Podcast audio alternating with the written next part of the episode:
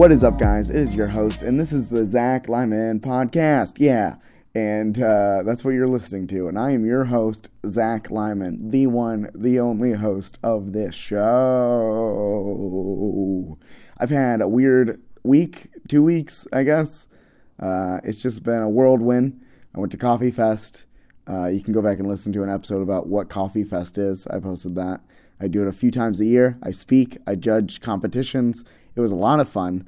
Um, I lost my voice, so I couldn't do the podcast. uh, yeah, great when you're a, a, podcast host and you're like, what? No, I can't talk. Um, but that was a lot of fun. I did record one episode with my friend Levi there. It will be coming out later, but right now uh, I promised you guys a Q&A episode and uh, you know, just questions and answering and I had you ask questions on Instagram, Facebook, whatever. Uh, and just things I want to kind of talk about in general. So this is a very solo episode, you know. It's just me, just me and a microphone. I'm actually recording this on a Tascam and I'm in a living room, laying on the floor, um, you know, just still processing what happened in the last couple weeks because it was just like boom, boom, boom, boom, boom. I was in LA and then I was back and then I was in Tucson and then I was in Goodyear and then I was back and then I was like, hey man, you gotta post an episode. What about that Q and A thing you promised everyone? Here it is. Here it is. But before we get into that, um, I almost did it. I almost had it. I almost nailed the words, and I didn't. Before we get into the episode, let's have a moment for the sponsors. This episode is brought to you by Folly Coffee. Launched in January of 2018, Folly Coffee Roasters is a startup coffee roaster lightly roasting high end, single origin specialty coffees in Silver Lake, Minnesota. After less than two years in business, Folly Coffee is off to an explosive start, including a 2019 Good Food Award as one of the top 15 coffees in the country. Head over to follycoffee.com and use code ZMP10. ZMP10 for 10% off your first order of whole beans. I recommend the winner currently a Colombian uh, with a juicy acidity and full body. I've had their coffee. I've hung out with these guys. They are great people. I love their coffee. Head over to follycoffee.com, F O L L Y, coffee.com, and use ZMP10 for your first order of whole beans. Uh, yeah, head over, check them out. Thank you guys so much for sponsoring the podcast. And also, don't forget to head over to zachlyman.com and get your comedy and naps t-shirt. They're very popular. I sent out a couple crop tops this week, some regular super comfy shirts also. Go over I have a whole section. I have a whole list collection gathering on zachlyman.com. Go over there. There's comedy naps shirts, there's comedy and coffee shirts, and uh, check them out. Beautiful designs. I love them. And uh, let's get into this episode.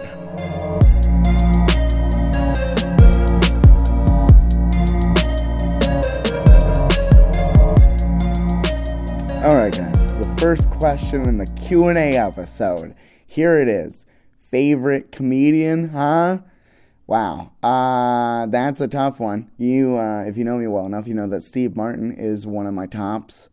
Uh, first comedian I saw actually do stand up, like was on TV, was Steve Martin. It was like some old clips, and I was like, "What? You can do that?" And my dad was like, "Yeah, man, check out the whole album." And then he like got me the album. Um, one I don't remember which album it was and then later, I just bought all of the albums, and I absolutely was obsessed with him. And then it was like I was into Nick Swardson, and then after that, uh, I really got into. Um, let's see. Uh, Bill Burr's been a big one for me. I'm really excited for his special. Nate Bargatze is a huge one for me. I love Nate, very funny guy. Uh, met him at an open mic once, years and years and years ago. Super nice guy. Um, I don't know. There's so many. There's so many great comics. Would you rather brush your teeth with nacho cheese or Velveeta cheese? Oh God, uh, nacho cheese. Um,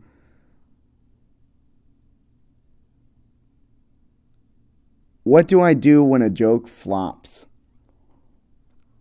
Uh, a couple things. Um, if I tell a joke and it's it didn't go well, uh, I don't like it when the comic goes, "What? None of you are whatever fans." I don't like that. I don't like that setup. I I, I like to do something fun. Maybe one time, for a while, I think it was last year, I was going through a thing where I would just do the joke again. I'd be like, no, no, I don't think you guys got it. And then I would do the whole joke again.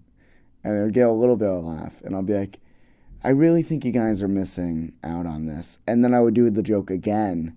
But like every time I would do it like a little more animated or a little more like selling the thing or a little more nervous or a little more of something, right? Just taking it another step, and I would keep doing it until uh, they were dying laughing. And it's like, okay, that's a fun thing, but you can't do that for everything. Um, so maybe, maybe that's what I do. Or uh, last night, I told the uh, I had a joke that went okay, and I expected more out of them, and I just told them that that I expected more, and that normally audiences uh, applaud, and they stand up and but like don't feel don't feel like you have to. And then I like just kind of like drove that home for a minute. Um, yeah. Ooh, if they were going to do a documentary about my life, what celebrity would I want to play me? Well, of course, like I could go two ways with this, right? Like I could go like I want the super hot. I want Ryan Reynolds to play me, you know, like Ryan Reynolds just being like, so I'm this nerdy guy that does comedy, uh, which would actually kind of make it funnier. Um, but uh, you know, like I feel like Michael Cera could kill it. yeah, I needed someone that was believable of uh, my life and just kind of drove it home. But then, like, if I did the manic stuff, I don't know, like um, yeah, I don't know. Like, because I get manic on stage, and I don't know if Michael Cera could play me on stage, but I feel like he could play me in real life, just like on a day to day, because I'm very quiet, skinny white boy. uh, uh, do you share all of the food you cook, or do you have leftovers? Oh, oh, do I share? Like, do I share it with people? Because I this is a question regarding like my Instagram. If you're always on it, you know that I constantly am barbecuing food or cooking something. Because uh, I love to cook. I love barbecuing. I'm trying to get better at smoking. Um, I share it all. I cook a bunch of food and I'll share it with whoever wants it. Uh, I do have a lot of leftovers. I grilled yesterday or day before, and I I'm gonna live off of that for the whole week of just like sausages and burgers I made and tzatziki sauce that I made, and I uh, made a aioli, a garlic aioli. It's gonna be here all week. I'll be here all week. Um, yeah, yeah. I, I try to cook as much as possible. You know, having celiac disease, you kind of like need to. Super helpful. Um, the other question What venue would you really love to perform at? Madison Square Garden. if I'm if I'm uh, if I'm doing it, it's Madison Square Garden. That's when I know I've made it. is when it's uh, one night only and the tickets are on Groupon. Zach Lyman, Madison Square Garden. uh, Largo would be really cool. Largo, that's just like a small theater in uh, in LA. That'd be really cool. I love small theaters, man. I do them across the country. So much fun, you know. It just Madison Square Garden would be probably when my uh, my friends would call me and be like, "Dude, you finally did it. You broke through, bro.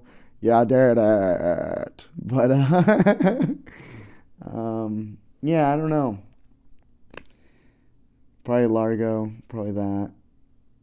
I've always wanted to do like really old giant theaters, 900 seat theaters across the country. Kind of did a little bit of that last year. No, this year. Wow, my brain's gone. Uh, yeah, I did some of that this year. Did a one in Yakima, Washington. It was a very old theater. I don't remember, like 800 seats or something like that. Just ancient, ancient theater. Beautiful. And then uh, at some point, I'm going to do the same thing in Reno. Just beautiful theater there. But uh, yeah, I don't know. Just probably Madison. Um, is Conan a venue? Can I say whatever stage Conan's on? That's a venue. Let's do that. um, let's see. Just uh, one week away from moving in to the new podcast studio. That's why I'm doing this on a Tascam, laying on a floor in a living room. And uh, yeah, so um, let's see. Let's move into another question. What other questions did we have?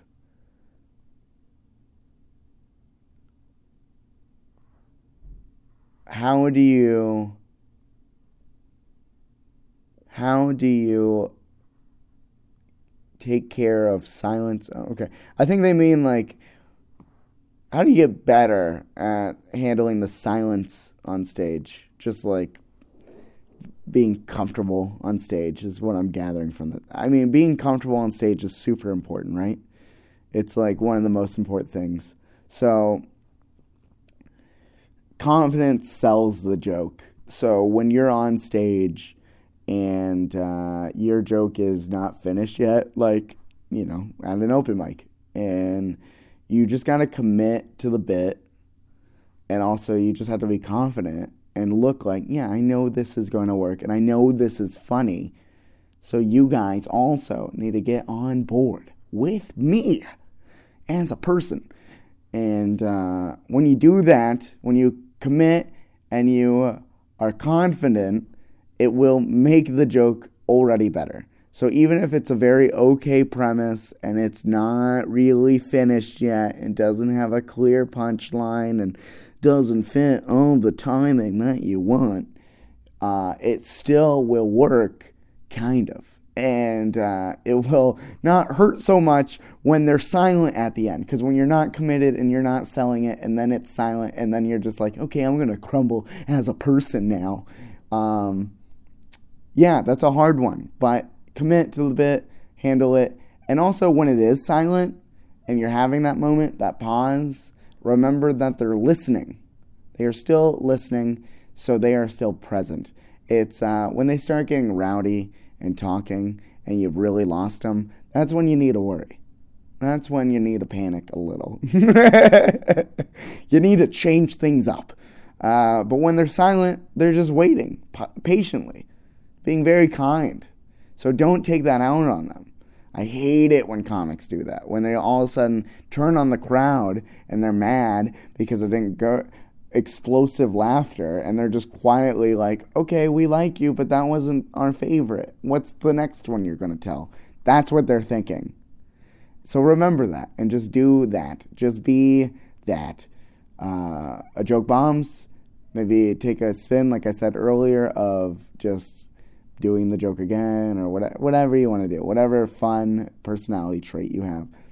But just move on. Just move on to the next. I got this other bit.